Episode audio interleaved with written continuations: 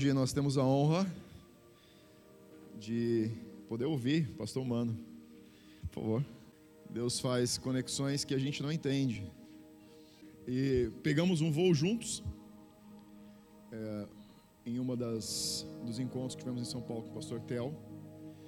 E e pegamos um, alugamos um carro e deslocamos para o interior de São Paulo. Passamos que umas duas horas juntos, eu acho. Cara, foram duas horas que deu para conectar o coração. A casa é sua. Que o Espírito Santo te dirigir, por favor, fica à vontade. Você pode receber ele com uma salva de palmas?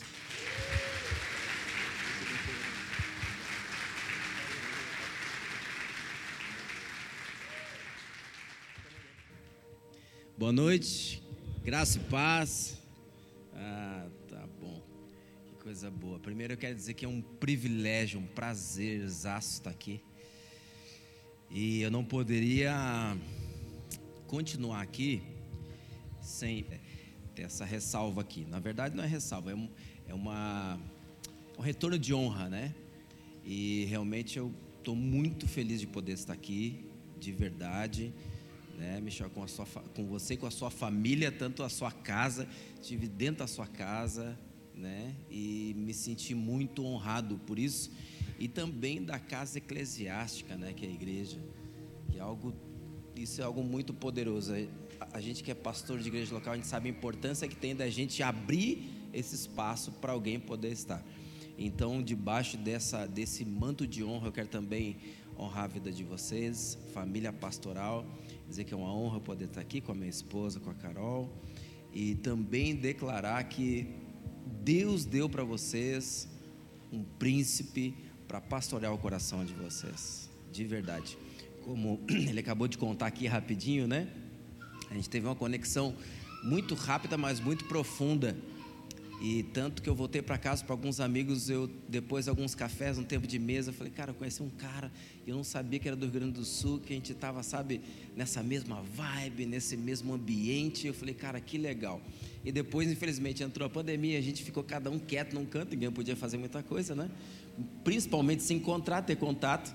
Nos reduzimos a isso, algumas mensagens de vez em quando, mas eu não, eu não poderia deixar passar essa grande oportunidade de te honrar e dizer para vocês que realmente a casa de vocês é uma casa sacerdotal, onde, onde habita um príncipe, uma princesa, o coração de vocês é nobre e eu quero honrar vocês diante da igreja de vocês, diante, dentro da casa de vocês, tá bom?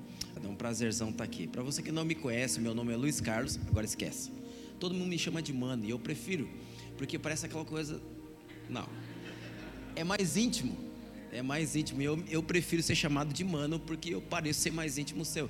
Talvez você não queira me dar essa intimidade, mas eu já estou me dando a intimidade. Então, né, se você quiser ficar à vontade, você pode me chamar de mano. Pode me chamar de tudo, menos de Colorado. Sou sofredor, gosto. é, estou morando em Carlos Bar... moro em Carlos Barbosa, moramos. Eu moro em Carlos Barbosa há 15 anos. Estou pastoreando a Igreja Batista da Estação, ao qual também sou fundador. Há 15, vamos completar 15 anos, estamos debutando na cidade e esse ano nós vamos estar lá. O pastor de vocês com certeza vai estar lá conosco também para festejar, para celebrar. E bom saber que eu estou chegando em meio a um tempo de festa, isso é muito bom também. E graças a Deus estamos lá prevalecendo, estamos aí, né, labutando e avançando para a glória de Deus. Amém? Mas antes da gente prosseguir aqui, é, eu gostaria já então de poder compartilhar a palavra de Deus com vocês. Eu também não quero me alongar muito, mas eu gostaria de deixar algo que no meu coração tem impulsado desde quando eu cheguei nessa cidade. Eu não sei porque eu não sabia ou havia esquecido que você morava em Igrejinha. E quando eu passei por lá, sei lá, meu coração assim começou, sabe, a aquecer. Aí a gente estava no carro, baixei o vidro fiquei olhando para a cidade falei: que cidade legal parei no posto de combustível aqui falei: Já cheguei na tua cidade. Ele falou: Então volta, porque eu não moro aí, eu moro para trás. Eu voltei, nos encontramos. E realmente acredito que Deus tem algo muito especial, não só para essa igreja, mas também para essa região, mas a partir dessa casa. E enquanto eu estava na casa do pastor, eu senti impresso no meu espírito algumas palavras que, no decorrer dessa ministração, na liberdade do espírito que está nesse lugar, eu quero compartilhar também. Eu gostaria que você pudesse abrir sua Bíblia, por favor, no livro de, do profeta Isaías. Livro do profeta Isaías. No capítulo de número 43. Isaías 43. Para você que não tem muita familiaridade, você está com a Bíblia aí, não é a do celular, que já tem um recurso melhor para você poder achar. O livro do profeta Isaías fica no Velho Testamento, no compêndio dos profetas maiores. Você vai sair de Gênesis, você vai para frente um pouquinho, passa Gênesis, Êxodo, Levítico, Número, Deuteronômio, José, Jesus, Samuel, Samuel, Reis, Reis, Crônicas, Crônicas, Edras, Neemias, Jó. é a musiquinha, é a musiquinha da escola bíblica. Pois bem, Capítulo 43, eu quero começar a ler com você a partir do versículo 14. Então, livro do profeta Isaías, capítulo 43 e versículo a partir do 14. Diz assim então a palavra de Deus: Assim diz o Senhor, o que vos redime, o Santo de Israel. Por amor de vós, enviarei inimigos contra a Babilônia, e a todos os de lá farei embarcar como fugitivos, isto é, os caldeus nos navios com os quais se vangloriam. Eu, o Senhor, vosso Santo, o Criador de Israel, o vosso Rei, assim diz o Senhor, que outrora preparou um caminho no mar e águas impetuosas, uma vereda. Versículo de número 17 o que fez sair do carro o cavalo e o exército e a força jazem juntamente e lá jamais se levantarão. Estão extintos, apagados como a torcida. Versículo de número 18, eu gostaria que você redobrasse sua atenção nisso.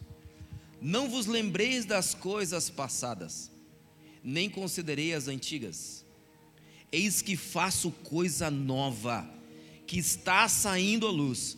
Porventura não percebeis? Eis que porei um caminho no deserto e rios no ermo. Os animais do campo me glorificarão, os chacais, os filhotes de avestruzes, porque porei águas no deserto e rios no ermo, para dar de beber ao meu povo e ao meu escolhido, e ao meu povo que formei para mim, para celebrar o meu louvor. Inclina sua cabeça por um instante, vamos orar ao Senhor. Pai de amor, nós glorificamos o teu nome aqui nessa noite porque tu és o Deus todo-poderoso. O Senhor é criador dos céus, da terra, que tudo que nela há. A tua palavra também diz, ao Senhor, que sem o Senhor nada do que foi feito se fez. E nós reconhecemos a tua soberania, reconhecemos o teu governo, reconhecemos, ó Senhor, o teu senhorio aqui no nosso meio. E nós te pedimos agora, Deus, em nome de Jesus, Pai. Pedimos a Ti, amado, querido, precioso e todo-poderoso, Espírito Santo de Deus, fique à vontade aqui entre nós. O Senhor pode vir e se mover da forma que o Senhor quer, pois Tu és bem-vindo aqui. E leva-nos também, te pedimos, a níveis mais profundos de revelação da Tua palavra, Senhor. Que possamos entender, compreender até que desacortinado seja tudo diante dos nossos olhos, para que possamos nos alinhar com a eternidade e com a tua vontade. É isso que nós te pedimos, no nome santo de Jesus. Aqueles que creem, digam amém. Amém. Aleluia. Pode fechar sua Bíblia ou pode deixar como você queira. Sabe, particularmente eu amo o livro de Isaías. Primeiro, porque é um livro profético. E sempre quando nós estamos naqueles tempos nossos de mais dificuldade, a gente sempre procura dar uma lida nos profetas. Porque de lá nós temos a certeza que Deus irá falar algo a nós. Assim também como do livro de Salmos, quando nós estamos não numa temporada muito boa, talvez um momento um pouco estranho, você quer uma palavra um pouco branda, vamos dizer assim, você vai para Salmos, porque lá você vai encontrar algo que vai vir diante, de acordo com o seu coração, com a sua necessidade, a sua alma vai ser aquietada, e por ser um livro mais poético, por ser um livro então mais leve, você se dá a ele e de lá você tira sustento. Mas particularmente eu amo o livro de Isaías, é um dos livros que mais me chamam a atenção na Bíblia, por ser um livro dito pelos teólogos é o Novo Testamento no Velho Testamento. ele é um livro veto testamentário, mas carregado de revelações e de verdades neotestamentárias que ainda para muitos ainda de que quando liam os rolos, isso ainda estava como obscuro para o seu próprio povo, que é o povo de Israel. E interessante que nesse livro ele fala sobre a pessoa de Jesus. Nós vemos no livro a revelação sobre a pessoa de Jesus de uma forma tão clara, a, a partir de dizendo que a virgem daria luz a um filho, nós vimos isso lá no capítulo de número 7, a partir do versículo 14, ele diz: Então a virgem dará luz a uma criança, a um filho, e o nome dele será Emanuel, Deus conosco. No capítulo 9, ele fala então sobre o governo que estaria sobre os ombros dessa criança que nasceria de uma virgem. A Bíblia então diz que o profeta eh, expõe isso de uma forma tão clara da parte de Deus, dizendo que então o governo estaria sobre os seus ombros e o seu nome não seria somente Emanuel, mas Emanuel seria a porta de revelação para a pessoa de quem seria o filho nascido de uma virgem, o qual sobre ele então estava um governo poderoso e o nome dele também também seria chamado Deus forte, poderoso. Então ele começa a dizer, e o nome dele é Maravilhoso Conselheiro, Deus forte, Pai da eternidade, Príncipe da paz. Então afirma que o governo estaria sobre os seus ombros. Deixa eu te dizer algo. Eu, tenho, eu vim aqui para te dar uma boa notícia nessa noite. Eu sei que você já está recheado de boas notícias e de boas palavras. Eu só quero acrescentar aquilo que você já tem. E para isso eu creio que Deus me trouxe hoje aqui para te dizer: Deus nessa noite está disposto a fazer algo novo em você. O que a Bíblia está dizendo e o que, e o que, o próprio profeta Isaías traz no seu livro é sobre a expectativa do novo. E sabe que todos os livros proféticos, sejam eles nos compêndios dos profetas que tiver, seja dos maiores ou dos menores, daqueles que mais profetizaram ou daqueles que menos profetizaram, independente de qual compêndio que ele se encontra dentro dos livros proféticos, a verdade é que todos os profetas trouxeram da parte de Deus uma palavra nova, não somente nova pelo fato de não ser ouvida, mas uma palavra nova que gera ou que geraria novidades na vida dos ouvintes, ou até mesmo daqueles que não estavam envolvidos como ouvintes, mas que então, sem mesmo saber, no tempo exato de Deus, se tornariam testemunhas oculares do novo de Deus que estaria acontecendo. E aí vem a boa notícia para essa casa, pastor. Eu creio, no nome de Jesus, que aberto os, as janelas dos céus sobre essa casa e algo novo, fresco dos céus está vindo sobre esse lugar, em nome de Jesus. Quantos podem crer nessa palavra? Diga, eu creio, em nome de Jesus. Vamos combinar algo. Olha só, eu gosto de incomodar você, no bom sentido eu gostaria que você também pudesse me ajudar, porque eu, não, eu, eu me sentiria um pouco sozinho aqui se você não interagisse comigo, ok? Então, como a gente está na reunião de crente, aquela coisa toda, tal, crente é meio estranho mesmo, tudo bem. Você que está pela primeira vez, você vai entender que esses crentes são estranhos, mas são gente boa, e você vai ver que o ambiente é meio diferente do que você está acostumado, mas você vai ver que por diferente que seja, esse ambiente foi feito especialmente para você. Gostei. Eu creio de verdade que. Eu, eu já estou louco para compartilhar o que Deus me falou, algumas coisas num tempo de mesa que eu passou, mas eu quero segurar ainda. Quantos querem saber o que Deus me falou? Não vou dizer. Não, vou dizer mais mais tarde, eu vou, eu vou falar. Mas eu creio de verdade que assim como os profetas, assim como a, toda a palavra, a, a, a anunciação do Evangelho, ela vem de novidades. A própria palavra evangelho significa boas novas. O evangelho ele é a anunciação, a proclamação das coisas novas, mas não somente das coisas ou eventos novos, mas das boas novas. O que Deus tem preparado para você, o que Deus tem preparado para mim, para essa casa, para os nossos tempos, ainda continua sendo boas notícias. Por mais que o mundo esteja entrando num caos, nós acabamos de sair de um, estamos saindo, em nome de Jesus, vamos profetizar que já saímos dessa temporada maldita de, de, de pandemia e que, mas que agora estamos entrando em rumores de que uma outra temporada ruim está se aproximando, mesmo que o mundo esteja em caos. Eu quero dizer para você que nos céus as coisas continuam sob controle. E o que devemos fazer é continuar anunciando aquilo que é bom, anunciando as novas, anunciando as boas novas do reino de Deus. Sabe, por mais que o mundo esteja, talvez hoje você esteja sentado aqui pensando no que deve estar rolando na CNN, nos maiores jornais televisivos ou na internet, ou talvez já esteja doido para ir lá naquele, naquele canal que você gosta de ouvir, ou naquele podcast que está falando sobre tudo o que está acontecendo. Mas eu quero que você foque algo a partir de hoje na sua vida. Eu quero te convidar a você é, estar é, se engajando em algo que é o mais importante. Do que verdade, o que mais importa no reino é aquilo que mais importa. E o que mais importa no reino, se é que me vale aqui essa minha dubiedade ser tão repetitivo, é, o que mais importa é que as boas novas ainda estão vigentes, é para o nosso tempo. Tudo aquilo que Deus te prometeu, tudo aquilo que Deus falou, tudo aquilo que um dia você ouviu que Deus faria, fique tranquilo, tudo isso já está pontualmente organizado dentro da agenda de Deus. Nada foge do controle, nada foge dos princípios, nada foge do olhar e do controle de Deus. Pode parecer que sou como um clichê, dizendo, olha, Deus está no controle, mas sabe que essa palavra nunca se fez tão verdade como nesses tempos, que Deus ainda está, não ainda, Deus sempre esteve no controle e Deus está no seu trono de glória. Ele está fazendo com que todas as coisas colaborem para você e para mim e tudo esteja debaixo do seu governo. O mesmo profeta Isaías que profetizou que o governo estaria sobre os ombros de Jesus, também disse que o seu governo jamais teria fim.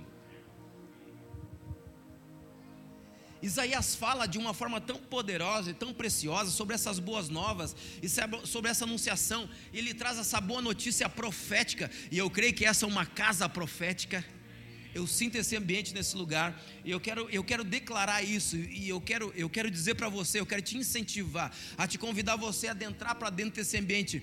Deus está liberando algo sobre algumas pessoas aqui. Existe um desatar profético. Eu sinto no meu espírito isso agora, e eu sinto enquanto eu estou falando, o Espírito Santo queimar no meu coração sobre isso. Há uma impressão no meu espírito de que palavras de conhecimento estão sendo liberadas nesse exato momento nesse ambiente.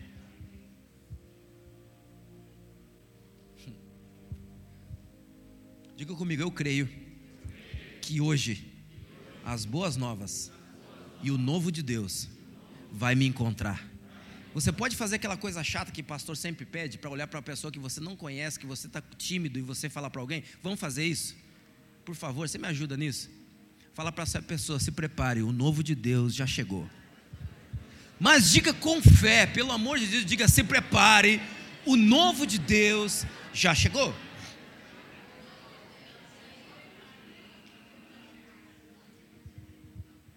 Olha só, eu quero ler com você novamente o que diz a partir do versículo do número 18: diz assim: Não vos lembreis das coisas passadas, nem considerei as antigas. Eis que faço coisa nova que está saindo à luz. Porventura não percebeis? Olha só, ele, ele fecha, ele, ele traz como um fechamento dessa palavra profética, ou melhor, ele, ele traz o, como um cerne, já fechando aquilo que ele queria dizer, dizendo: Olha, Deus está fazendo coisas novas. Porventura não percebeis? Está saindo a luz. Eis que faço coisa nova que está saindo a luz. Quando o profeta fala sobre sair à luz, o que ele está fazendo é usando uma figura de linguagem, ou seja, ele está dando um exemplo. Essa, essa linguagem dele sobre sair à luz é, é a linguagem que se usa para a mulher que está pronta para ter o seu bebê pronta para trazer ao mundo aquela criança tão desejada.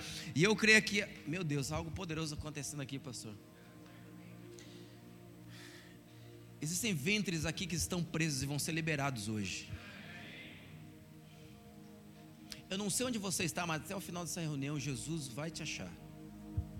Onde está você, mulher? Eu sei que Deus está liberando ventres hoje aqui. Existem pessoas, existem mulheres aqui que estavam com seu ventre preso e Deus está, o Espírito Santo de Deus está passeando aí no seu meio.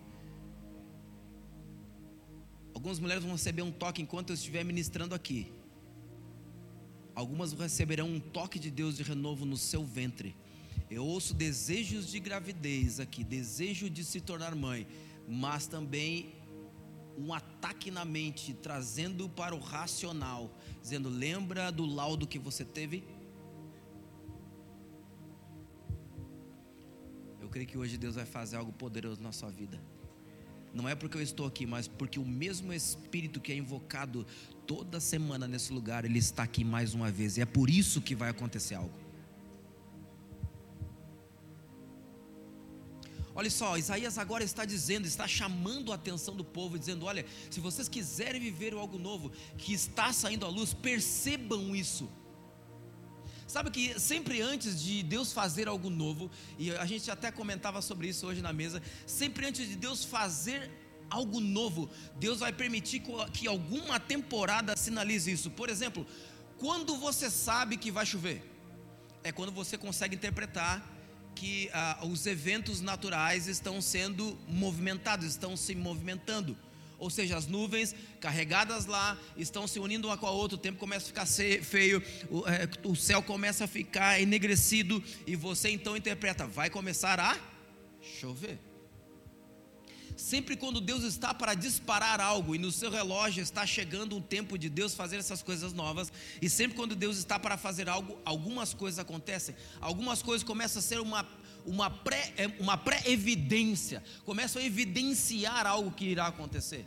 Assim como a mulher, como está para dar à luz, o que acontece na vida dela é um grande tempo de angústia. Jesus fala sobre isso, que a mulher quando está para parir, a mulher quando está para ser nos seus dias de ter a luz, então ela entra em profunda angústia. Algo começa a acontecer e algumas coisas, alguns eventos físicos começam a acontecer. Quantas mamães nós temos aqui nesse ambiente aqui? Ok, você que, que é mãe é, consegue entender um pouco mais que eu estou falando sobre isso. Alguns eventos físicos começam a acontecer com você, algumas ficam mais ativas no momento que está se aproximando de ganhar bebê. Se uma mulher grávida começa a fazer faxina e colocar tudo de perna para cima, se prepare, a criança está a caminho e está muito perto de acontecer isso. Ou se começam aqueles eventos não é, tão esperados, mas não desejados, que chamam-se dores de parto, as tais contrações,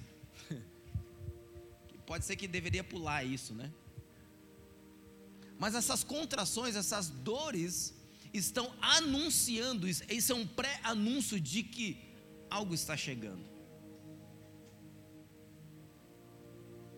O que eu quero alertar você hoje que está aqui, talvez você, como eu, também já tenha passado na sua vida algumas nuances que também te causaram feridas e que te, te provocaram dores talvez profundas, mas eu quero dizer para você que se você que está em algum tipo de vale ou algum tipo de temporada que não está do seu agrado ou que está doendo algo você, eu quero dizer, se prepare. Isso é somente o sinal de que um tempo novo está vindo. Acaso não percebeis, você está pronto para dar à luz algo significativo na sua vida. E se prepare. O tempo de dor é um anúncio de que o tempo do propósito se cumprir está chegando. Quantos creem nisso de verdade? Em nome de Jesus. Isaías está dizendo isso, olha, está vindo a luz, eis que faço coisa nova, o Senhor dizendo, está vindo a luz, algo está acontecendo. É preciso passar por essas temporadas e é preciso passar por esse tipo de eventos, ou de eventos, para que então se cumpra aquilo que Deus quer fazer na sua e na minha vida. Sabe, a melhor anunciação do Evangelho é de que Jesus não está morto, Jesus está vivo. Isso é, ele, ele está presente. O Emanuel, o qual mesmo o profeta Isaías profetizou, e o qual mesmo está nos Evangelhos, e que lá no princípio dos Evangelhos você vai ver fala, o anjo dizendo, agora trazendo a Maria, anunciando, dizendo: Você dará luz a um filho, ele se chamará Emanuel.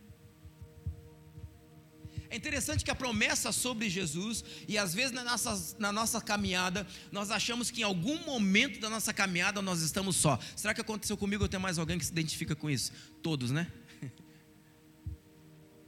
A grande verdade é que, independente da temporada que você passe, você nunca vai passar por ela sozinho. Independente das dores que você tenha na sua jornada, você nunca passará as suas dores sem ser observado, sem ser cuidado em meio às suas dores.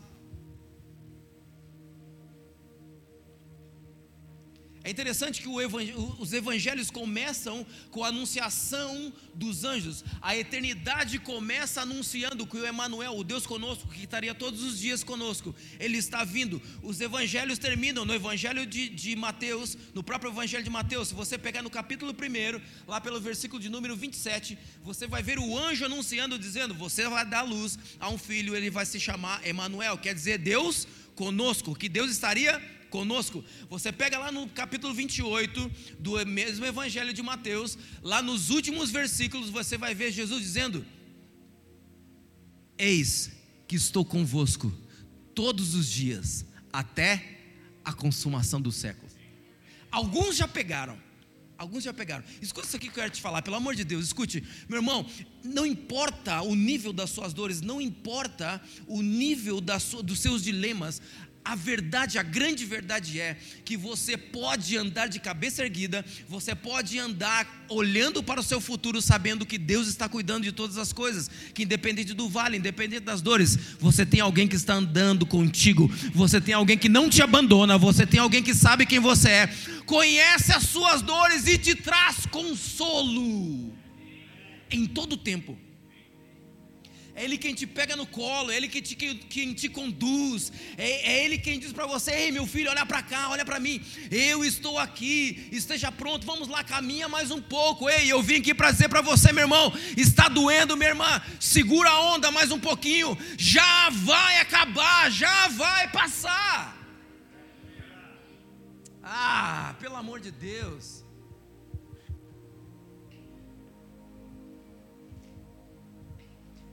Deus prometeu para você que você nunca estaria só. A maior evidência do cuidado de Deus é fazer com que você hoje estivesse aqui nesse lugar para entender que Ele te ama assim como você é.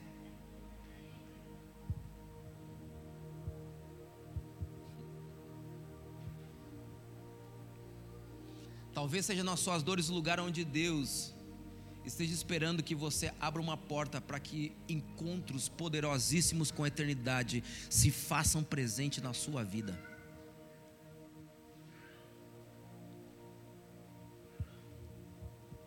É através das frestas, das portas que você abre, através das suas dores, dizendo: Deus está doendo.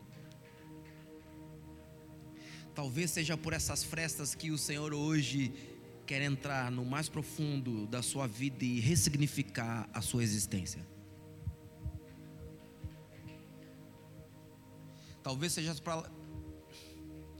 Talvez seja alguma lacuna na sua alma de dores e feridas que ficaram ou que ainda estão doendo, ainda estão latentes em você. Talvez seja por esses buracos da sua alma que Deus está esperando você dizer: Senhor, eu estou aqui. Então a palavra de Deus diz que Ele é poderoso para vir sobre nós.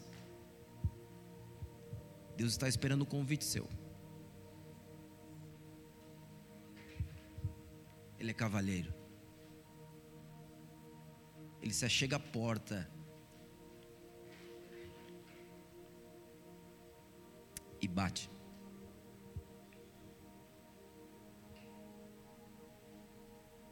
É você que, ao ouvir a vibração, que emite ondas sonoras dessa batida de amor, é você que abre a porta. E não importa o tamanho que essa porta tenha, o amor de Deus tem um tamanho ideal para a necessidade da sua porta. Eu queria falar sobre outras coisas, mas eu acho que não vai rolar.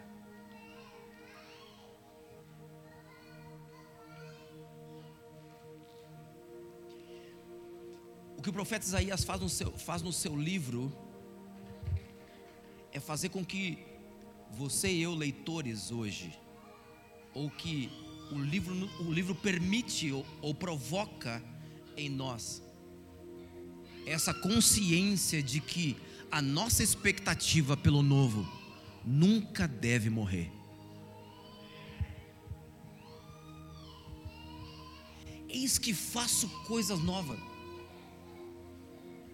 Meu irmão, deixa eu dizer algo para você. Não é pelo fato de nós não sentirmos, de nós não vermos, ou usarmos algum dos nossos cinco sentidos para interpretar o agir de Deus. Se não estamos sentindo nada, eu quero dizer para você, independente do que você sinta, Deus está agindo.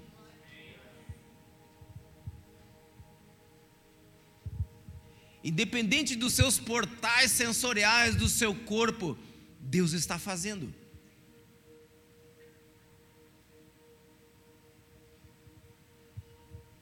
Pensa comigo, um Deus, um Deus tão grandioso, tão amoroso, um Deus eterno, porque Deus não é infinito, Deus é eterno. Infinito são coisas que podem se medir, que você tem o começo e talvez mais não consiga enxergar o fim, mas Deus não é isso. Deus é o Deus que criou todas as coisas, até mesmo a eternidade. A eternidade não é a essência de Deus, a eternidade também foi criada por Deus, produto dele.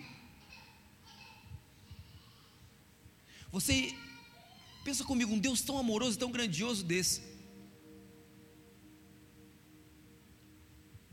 te traz hoje uma comunidade de amor como essa para dizer para você: ei, volte os seus olhos para a expectativa daquilo que Deus vai fazer. Só tem uma coisa, só tem alguém que pode privar ou parar aquilo que Deus pode fazer na sua vida é a sua própria vida. Só tem alguém que pode privar Deus de não fazer algo em você, por você ou através de você. É a sua própria vida. Mas eu acredito de verdade, o quarto ano dessa igreja está chegando. E ainda vocês não viveram nem a metade daquilo que Deus tem preparado para essa casa. Eu estou falando sobre novidades, sobre boas novas, e eu vim aqui como portador de boas novas. Vocês vão viver um tempo ainda o qual vocês não viveram. Pastor, isso é muito, isso é muito subjetivo. Eu já te digo que tempo vai ser esse. Pastor Michel. Pastores, perdão. essa casa ainda viverá um tempo. Deixa eu tornar isso mais claro em palavras. Eu vejo isso no meu espírito. É, essa casa ainda vai se tornar como um. Sabe um ponto de luz no meio da escuridão? Sabe quando a gente está no meio, tipo, está no meio de um campo e de repente você vê um ponto de luz é exatamente isso que eu sinto no meu espírito desde quando eu sentei na, na mesa da casa de vocês. Como um ponto de luz. E eu ainda liberarei palavras aqui que vai fazer todo sentido, que são palavras que vocês já receberam. O Espírito Santo está me falando isso agora. Escute isso. Vocês passarão ainda um tempo e eu sinto que esse, esse, esse, tempo hoje é um tempo de aprofundar raízes. Há um processo de raízes profunda aqui. Ei, há um, há um tempo de, de aprofundar raízes ainda. Há uma cultura de, de, de vida, de graça ainda sendo implantada profundamente nesse lugar.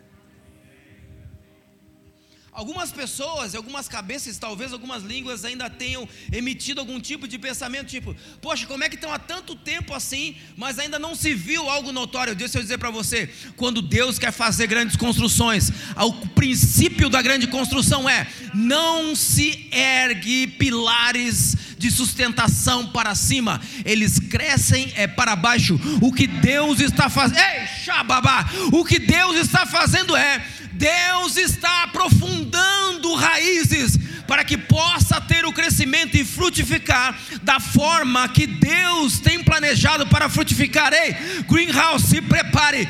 Deus está fazendo de vocês, fazendo em vocês raízes profundas para uma grande edificação. Escute isso. É engraçado, é interessante Enquanto eu falo isso para você, eu ouço vozes, não de dentro, vozes externas.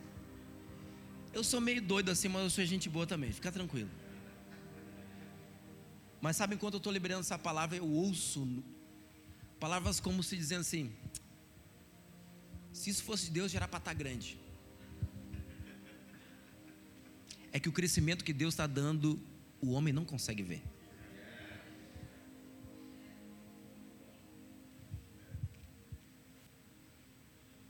Já bateram alguns ventos aqui, pastor. Que envergou e parecia que ia quebrar. E era o tempo que ainda não tinha raízes muito profundas ainda. Mas eu sinto, eu ouço um movimento de raízes na terra. Os ventos que vão bater daqui a uns tempos. Ainda há de bater um vento aqui. Bem significativo. Vai envergar mais uma vez. Mas não vai quebrar. esse vento vai ser para evidenciar, não vai ser para testemunho do lado de dentro, vai ser testemunho para o lado de fora.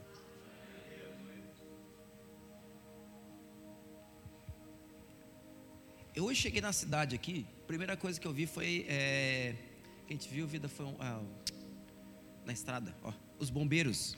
Meu Deus, esse é tinha um monte de árvore caída na estrada, eles estavam limpando. De vento, uma ventania, creio eu, que passou por aqui, um, uma tempestade, alguma coisa assim. Mas estavam limpando a estrada quando a gente chegou. Não sei para que lado, eu estou apontando para cá, mas não sei que lado é. E sabe, isso me, me traz uma evidência de que muitos lugares baterá o vento e não vai suportar. Mas essa casa tem raízes tão profundas o vento vai bater, só vai mexer com as folhas, mas a árvore ficará intacta. Guarde isso.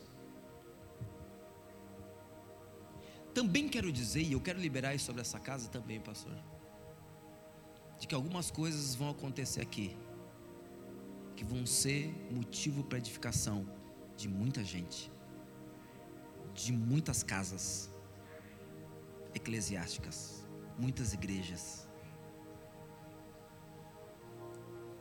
Deus vai fazer dessa casa uma casa de conexões. Eu não sei se essa palavra faz sentido para vocês.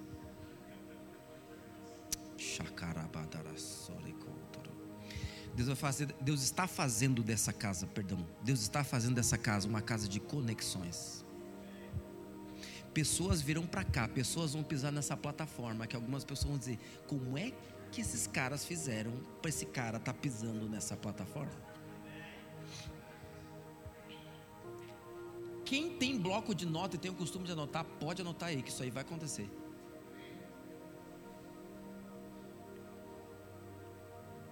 Já foi disparado o relógio de Deus para esse tempo novo.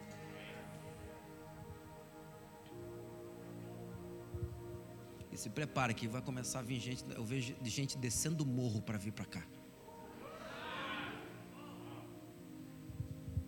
Eu vejo pessoas descendo o morro. Que cidade fica para cima do morro aqui?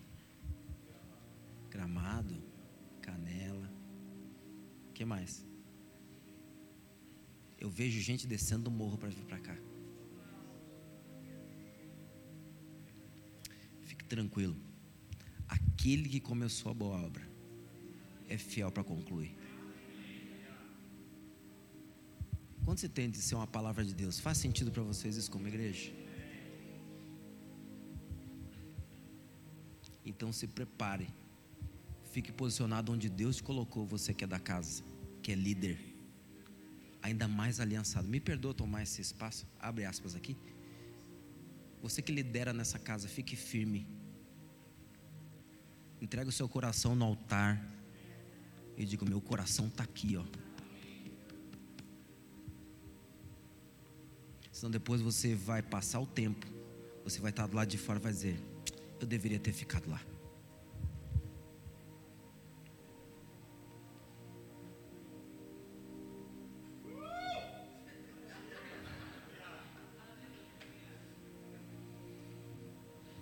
Falo isso com muito temor, viu? Com muito amor. Que privilégio poder estar aqui. Que privilégio.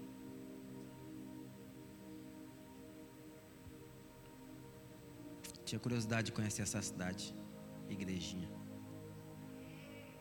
Tive um amigo que morou aqui algum tempo, hoje já está no Senhor. A gente dividiu plataforma ministrando. O nome dele é Gregor McNutt. Que honra estar nessa cidade, nessa casa. Uau. Voltando. Fecha aspas. Não sei mais nem o que eu vou falar agora. Não sei sim. Mas conta um sentido que é uma atmosfera de Deus aqui. De verdade. De verdade. Até o final dessa reunião, Deus vai achar algumas pessoas aqui. Existe uma obra para ser profundamente liberada sobre algumas pessoas aqui.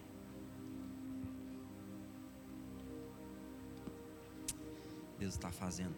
Vamos lá.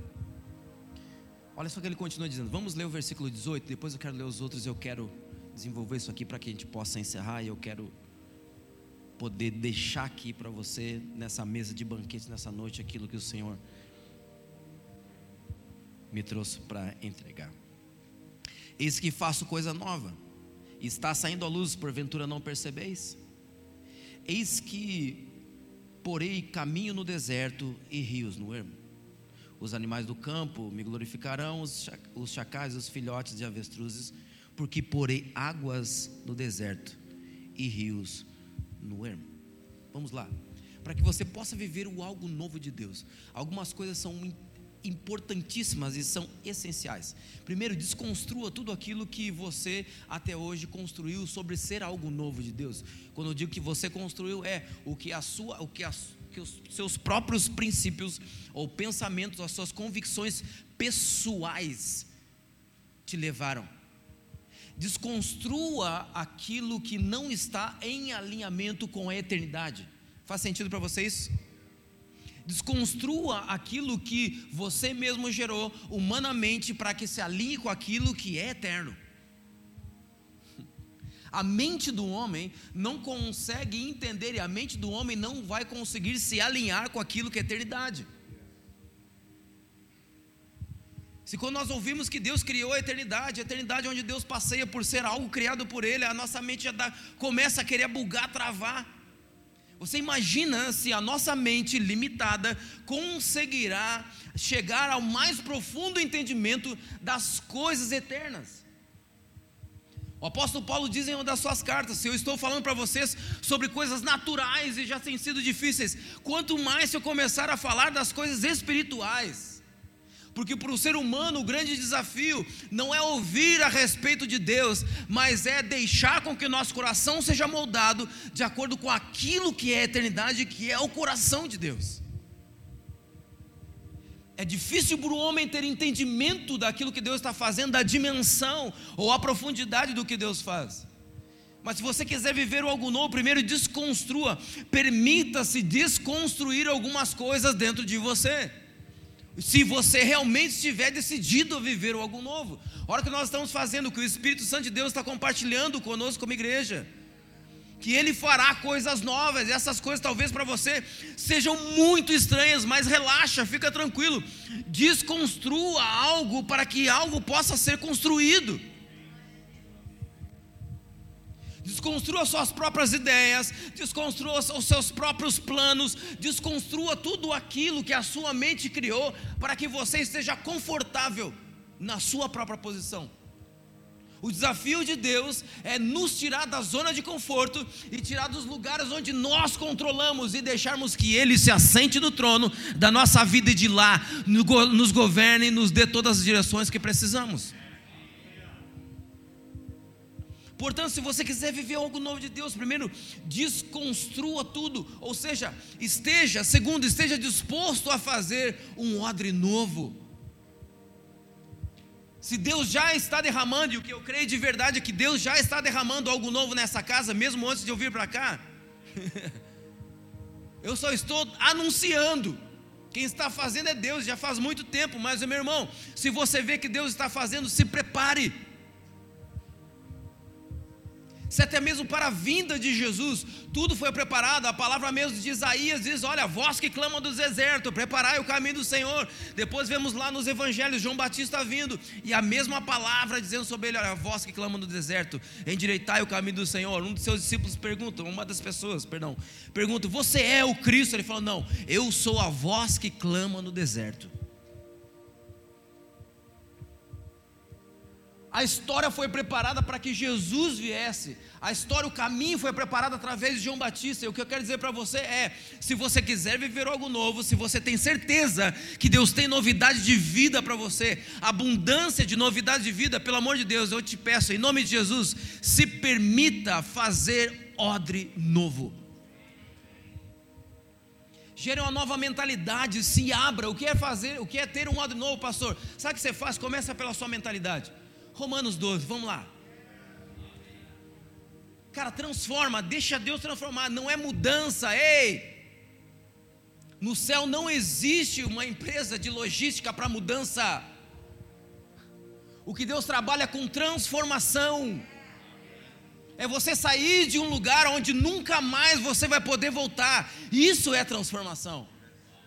Mudança é, eu mudo as coisas de lugar e mudo eu também de um lugar e vou para um determinado ponto, mas quando eu quiser e se assim entender, eu posso voltar para lá e colocar as coisas no devido lugar novamente. Agora, transformação é quando você decide sair do ponto onde você está e ir para o destino onde está apontado. E quando você olha para trás, você entende: nunca mais eu conseguirei voltar de onde eu saí, porque aquele lugar já não existe mais. Eu estou indo para o alvo onde Deus me chamou para ir.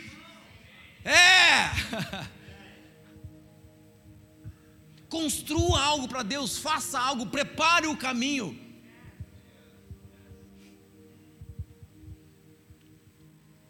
Ai meu Deus.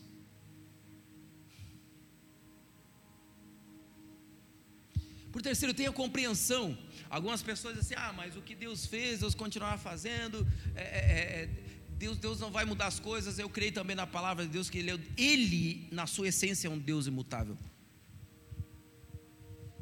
Mas agora as coisas todas mudam, gente. As coisas mudam. É verdade, Deus não muda, mas se move. Eu ouvi essa expressão aqui, né? Acho que foi pelo irmão ali, né? É que nós nos movemos, é isso, na hora da oferta, né? E é isso. Deus não muda, mas se move. Deus se move em todos os ambientes. Deus se move em toda em todas as temporadas. Deus se move em tudo e Deus está fazendo coisas novas. E escute isso que eu estou dizendo. Eu sei que Deus está mudando algumas coisas de lugar na sua vida, mas entenda isso que Deus está fazendo. Deus está trazendo mudanças momentâneas para estabelecer algo eterno. Tudo aquilo que você se move em Deus, mesmo que sejam mudanças de momento, vão produzir em você, em Deus, frutos eternos. Bom, já que você já entende sobre isso, ou pelo menos alguns princípios para começar a viver algo novo, vamos lá. Pastor, o que é viver esse algo novo eh, que Deus tem preparado para nós? Alguns princípios poderosíssimos, eu quero compartilhar três com você, e era isso daí. Pastor, como é que eu começo a viver algo novo? Isso é bem científico. E é difícil de entender. A maneira de começar a viver algo novo é decidir viver algo novo. Só isso? Então viva. Vamos lá. A forma de viver o algo novo hoje é eu estar decidido a viver, a me dar o novo de Deus. Meu irmão, quantas vezes você e talvez eu também já Quantas vezes nós perdemos a porta de oportunidade de Deus? E o que eu quero dizer para você hoje aqui, meu irmão, escute só: Deus está abrindo a porta de oportunidade hoje diante de você. Se caso Deus está abrindo essa porta, não perca a oportunidade. Cara, se mova. O tempo é hoje, a hora é agora, não vai ter depois.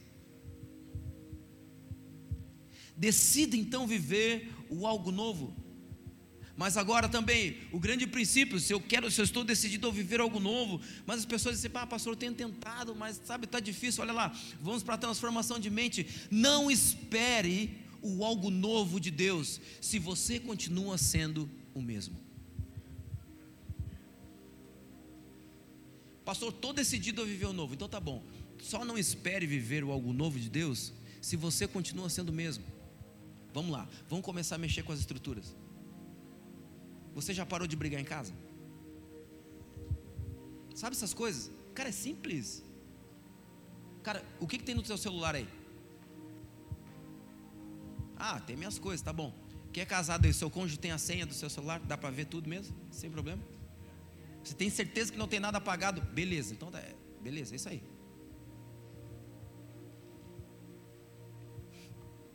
Cara, se você quer viver algo novo, não queira ou, ou entenda, nós nunca vamos conseguir viver o algo novo de Deus se a gente continua, sendo os mesmos. O pastor falou no início aqui ó, com grande propriedade, eu amei. Cara, a revelação de Deus, esse é a, é, é a morte dele para a nossa vida, mas é, é a morte dele no ontem para que nós vivemos uma novidade de vida hoje. Cara, eu achei lindo isso, eu vou com isso queimando para casa. Sabe, é dessas coisas que nós temos que nos lembrar. A vida com Deus é uma vida de transformação. A vida de Deus é deixar o velho homem e começar a viver como uma nova criatura, é começar a me viver com, me mover com algo novo, com as novidades de Deus. Com a consciência nova, com o coração queimando em novidade. Meu irmão, sabe que eu creio de verdade que o primeiro amor não deveria ser chamado primeiro amor, ele deveria ser chamado único amor.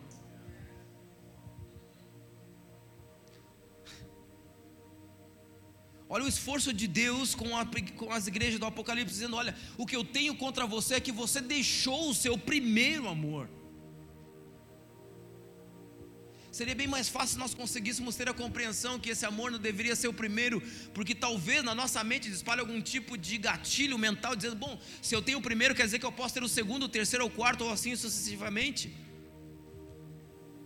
Mas eu acredito que a ideia bíblica, que, que o princípio bíblico a ser aplicado é de que o amor que nós temos no Senhor não deva ser o primeiro, o segundo ou o terceiro, não, mas é que é nesse amor que devemos permanecer. O mesmo fogo que foi aceso um dia no altar, é a nossa responsabilidade de permanecermos com ele aceso até que ele venha. É como as virgens que estão lá com o seu óleo até a tampa, sabe, com você com combustível suficiente para que na sua vinda você esteja pronto. E eu quero dizer para você, Jesus está está vindo.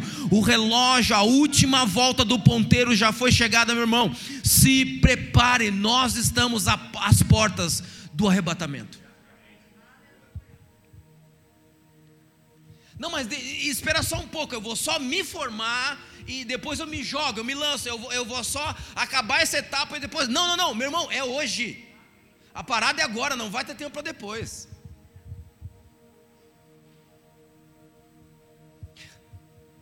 Tudo, tudo que vier na sua mão para fazer, faça, conforme as suas forças, mas não deixe de fazer.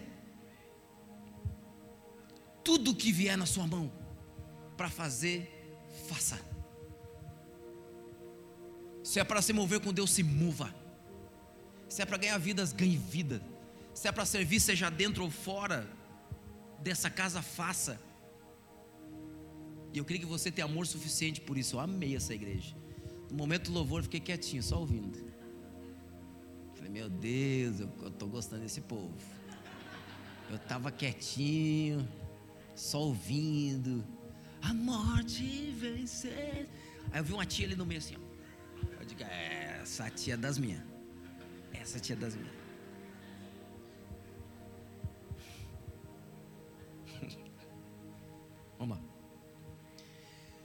Decida viver algo novo, sendo você também essa novidade de vida onde você está.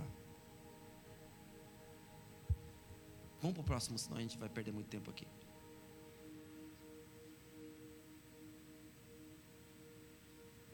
Sabe uma das coisas, eu quero só finalizar essa primeira parte. Uma das coisas que pode nos impedir é quando nós colocamos muito a nossa vida no centro. Esses tempos eu estava conversando com uma ovelha lá da igreja local. E ela falou assim para mim, pastor, eu, eu vou dar uma desacelerada porque a Bíblia diz que a gente não pode fazer a obra de Deus gemendo, sabe? Ah, para mim está muito pesado. Eu falei, heresia? Falei, que Bíblia tu está lendo, minha filha? Ela falou, não, mas está na Bíblia. Me mostra na tua Bíblia onde é que está isso. A única referência que faz sobre não fazer a obra de Deus gemendo fala sobre os pastores. E fala, é, é, o, que, o que o autor ali está trazendo é de que, para tratarem os pastores com honra, para que não façam a obra de Deus gemendo, com dores, é diferente. O que não cabe hoje dentro das boas novas do Evangelho onde substituamos o, o grande pilar que é cristocêntrico, Cristo centro de todas as coisas. E tornemos o evangelho antropocêntrico.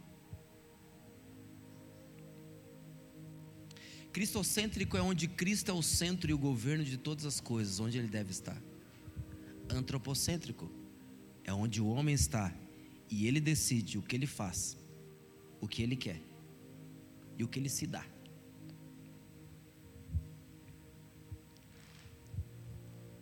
eu quero anunciar de novo para você: não vai haver uma outra geração, não vai haver um outro tempo. O tempo é agora. Se você quiser viver algo novo de Deus, decida viver hoje. Deixe Jesus voltar para o centro. Ele ser o governo. Escute, meu irmão. Se tem uma coisa que Deus quer de você, fique tranquilo. Deus não quer muito de você. Deus não quer muito de você. Deus quer tudo da sua vida. Ah, pastor, está custando muito ter muita coisa para Deus. Pois é, está doendo é porque você não deu tudo. Todo o seu coração. É o princípio de Deus. Ame a Deus com todo o seu entendimento, com toda a sua força. É o tudo. O evangelho, o evangelho, ou o discurso antropocêntrico é: você precisa estar bem, você não deve sofrer. Vai falar isso para os pais da fé. Vai falar isso para aqueles que passaram. Vamos lá, vamos adiantar aqui. Primeiro, então, se você quiser viver algo novo, decida viver algo novo. Segundo, se você quiser viver algo novo, saiba discernir os tempos. Fala comigo, discernir os tempos. Só os varões aqui que parece que vão ganhar das mulheres que estão cansadas de apanhar, né? que elas estão ganhando sempre, foi o que a pastora disse. De comigo, discernir os tempos. É por isso que vocês perdem. Só as mulheres agora, discernir os tempos. Eu tinha certeza, tá vendo? Se você quiser viver o algo novo de Deus, saiba discernir os tempos. Aproveite a valorizar o tempo que você tem, a oportunidade que Deus está te dando. A oportunidade, meu irmão, que nós temos de, de, de, de impactar uma geração, é nessa oportunidade que nós estamos tendo.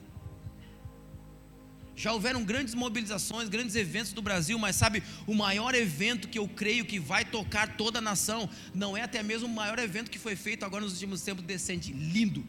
Meu Deus, quantos foram aqui para lá? Foi lindo, meu Deus, estádio lotado. Eu fui para Brasília, eu falei, eu não vou estar tá lá no meio daquele monte de gente, eu vou para Brasília. Aí fui lá com os amigos meus, fiquei lá em Brasília. Foi lindo também. Três estádios super lotados, três. Mas aquilo não mudou uma geração. Mas agora, o que vai mudar e tocar uma geração é a disposição que você tem a partir da igreja local dizendo: eu vou sacudir essa terra, eu vou sacudir o mundo. Aonde eu passar o amor de Deus vai ser propagado. As pessoas vão ser alcançadas por esse amor.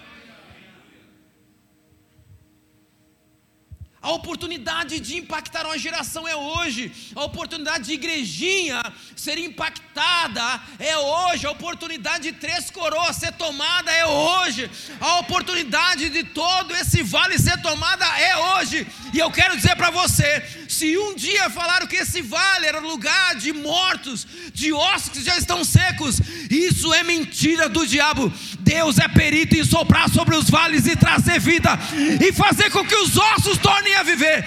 Se tem alguém que crê nisso, pelo amor de Deus, dá um grito de glória a Deus nesse lugar. Meu Deus!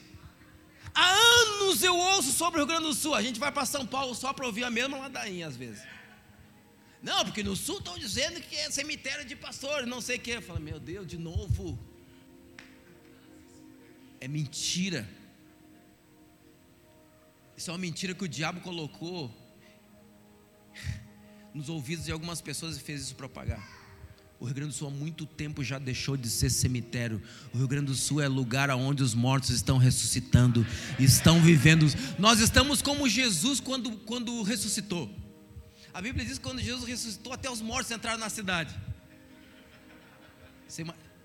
Crente, crente, é um, crente é um bicho meio estranho, né?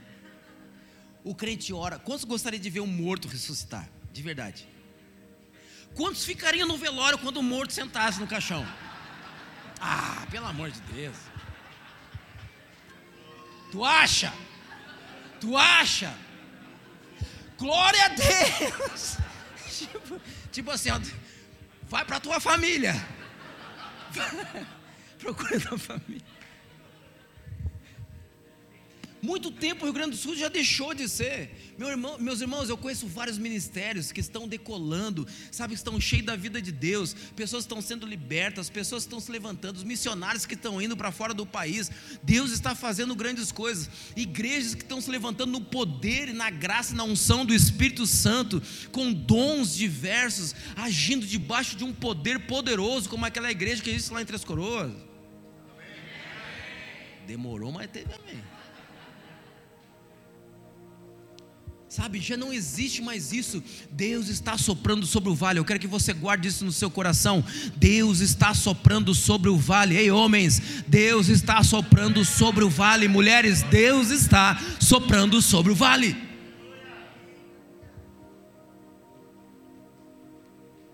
Algo de Deus sobre nós. Eu quero dizer o que o mesmo profeta Isaías diz. Olha só isso que eu acho isso poderosíssimo. Isaías capítulo 61, olha o que ele diz: que o nosso tempo é hoje, mas porque nós temos algo sobre nós, escute, o Espírito do Senhor Deus está sobre mim, porque o Senhor me ungiu, diga me ungiu, não, com fé, diga me ungiu, só as leoas, me ungiu, isso, o Senhor me ungiu para pregar as boas novas, meu irmão boas novas, Deus me fez não somente aqui, o portador delas, o que vive, o que tem essas boas novas dentro, as novidades trazendo de mim, mas Ele também me capacitou para eu ser o anunciador delas. Eu sou boca de erudito, boca daquele que professa boas novas. O poder da bênção está na sua língua. Começa a mudar a situação da sua casa, começa a mudar a situação que está ao seu redor, do seu trabalho. Ei, começa a mudar a situação do seu trabalho através da anunciação das boas novas que já está dentro de você. Ah, mas que lá estão tentando puxar meu tapete. Meu irmão, você não é aladinho para andar em cima de tapete.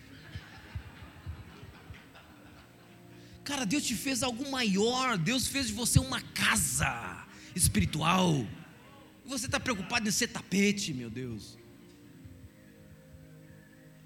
Deus fez de você uma casa, Deus fez de você alguém importante. Você é filho amado. Você pensou nisso hoje já? Você pensou isso, cara, eu sou filho amado. Vou estar preocupado em quem quer puxar meu tapete? Não, já chega anunciando. A partir de hoje, essa bagaça aqui ó, vai andar debaixo da, da, debaixo da palavra de Deus. Ah, mas que já falaram que vão demitir. Eu não sei, eu, eu entrei aqui hoje desse jeito. Chega lá, meu irmão, libera a palavra sobre o teu trabalho, sai de casa, sabe, já liberando nos céus. Eu sei que tem orações hoje aqui que frustrou até com os planos dos caras aí que estavam tocando sino hoje aí. Deixa eu fechar minha boca. Sabe, muitas coisas por aquilo que você está profetizando. Há um poder dentro de você, escute isso que eu quero dizer. Há um poder dentro de você para mudar situações, realidades. Há um poder dentro de você através de uma pessoa. Antes a palavra era que ele seria o Deus conosco. Sabe qual é a diferença hoje? Ele é o Deus em nós. O Velho Testamento todo fala que o Espírito do Senhor estava sobre nós. É a compreensão que Isaías nos traz. Antigamente, eu quero o Espírito de Deus só se movia por efusão. Diga comigo, efusão. Sabe o que isso significa? O Espírito de Deus vinha dentro de três classes somente, que é nas classes reis, sacerdotes e profetas. Diga comigo, reis, sacerdotes e profetas. Só sobre essas três classes o Espírito de Deus vinha, agia, fazia aquilo que era da vontade de Deus e saía.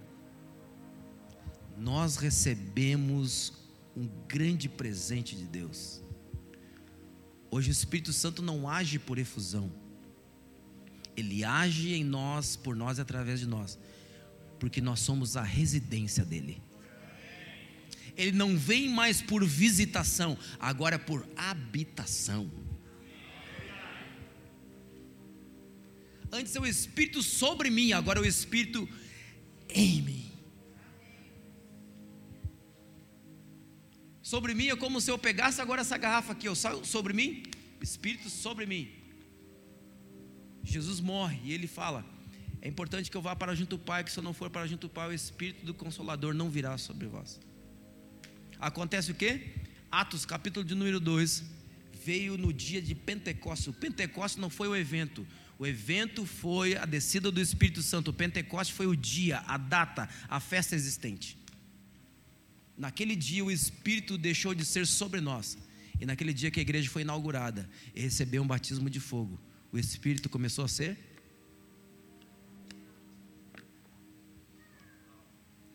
em nós. Está entendendo sobre isso? O poder que está em você é o poder de criar, é o poder de fazer algo novo, de gerar algo novo. Se não tem algo novo na sua família, começa a gerar pela sua palavra. Se o Deus que do nada fez todas as coisas através da sua palavra e nos deu agora pelo seu espírito o mesmo poder de liberarmos a palavra que está habitando dentro de nós agora e trazermos o dom através desse presente de criarmos e gerarmos novos ambientes. Construa novos ambientes, não é, não é confissão positiva. Você não está fazendo agora, você repetindo um monte de coisa para que dê certo. Não, você está liberando uma palavra que é viva e que é eficaz. E a própria Bíblia diz que ela é viva, a palavra de Deus é eficaz e ela não voltará para Deus sem que antes produza aquilo pelo qual ela foi liberada e designada para produzir. Ou seja, tudo o que você falar vai gerar algo e vai voltar para Deus somente depois que realizar aquilo pela qual ela foi liberada. Quer viver algo novo então de Deus, pelo amor de Deus? Saiba discernir os tempos. A oportunidade então de transformar uma geração é agora, é a única e a melhor oportunidade que você deve fazer o quê? Eis-me aqui, Senhor. Libere as boas novas, o Evangelho, já diria um homem muito usado no Senhor, eu diria que o Evangelho é como um leão enjaulado. Você não precisa defendê-lo, somente abra a porta da jaula. O Evangelho é como um leão enjaulado. Você quer ver Deus fazer, você quer ver as curas como o seu pastor aqui acabou de, de, de realizar no Senhor, liberar cura no ambiente. Você quer curar pessoas no seu trabalho, na sua casa? Somente abra a porta da jaula. Há um leão rugindo dentro de você. Eu não sei quantos estão entendendo isso aqui, pelo amor de Deus. Mas há um leão rugindo dentro de você, dizendo: abre a porta, abre a porta que eu vou sair, abre a porta que eu quero sair. Pelo amor de Deus, abre a porta da jaula, meu irmão. O evangelho é como leão enjaulado, você não precisa defendê-lo, só abre a porta e o reino de Deus então virá. Por isso clamamos: venha o teu reino, venha o teu reino. Terceiro, então, e último, se eu quiser então viver algo novo, pelo amor de Deus, assuma um legado. Há um legado de Deus sobre nós, é o de carregarmos e de vivermos essas novidades do Evangelho. Vivemos como novos, vivemos como nunca vivemos. O legado é a única coisa que você pode começar a viver, alguém pode começar a desfrutar sem que a pessoa que te deu esteja morta. Diferente da herança. E eu não vou entrar aqui porque eu desconfio que vocês já saibam bastante sobre isso. Sobre legado. E eu acredito que é um legado muito forte de Deus sobre essa casa aqui. Meu irmão, é tempo de decolar.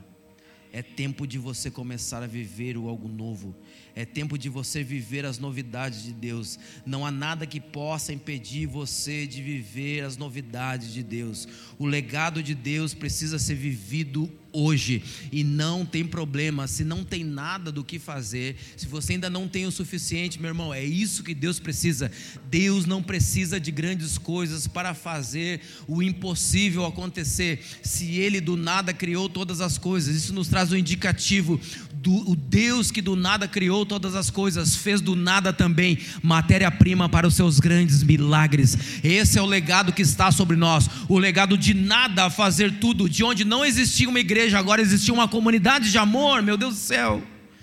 De onde não existia esperança, Deus agora soprar um vento novo e dizer: ainda há tempo para viver coisas novas. O legado da igreja que começa em Atos dos Apóstolos, capítulo 2, versículo, no começo do versículo do, do capítulo, logo, Deus está dizendo a nós existe um legado de chama, existe uma tocha que precisa ser compartilhada de geração em geração, meu irmão, e agora está na sua mão. Quer viver algo novo? Decida viver algo novo. Quer viver algo novo de Deus? Interprete os tempos, e esse é o tempo de viver algo novo. Quer viver algo novo, irmão? Entenda, há um legado sobre nós para vivermos o algo novo de Deus, e o tempo é hoje, a hora é agora. Nós oramos, venha o teu reino, Deus, para que possamos viver o melhor. Eu gostaria que você ficasse em pé, eu quero orar pela sua vida, em nome de Jesus.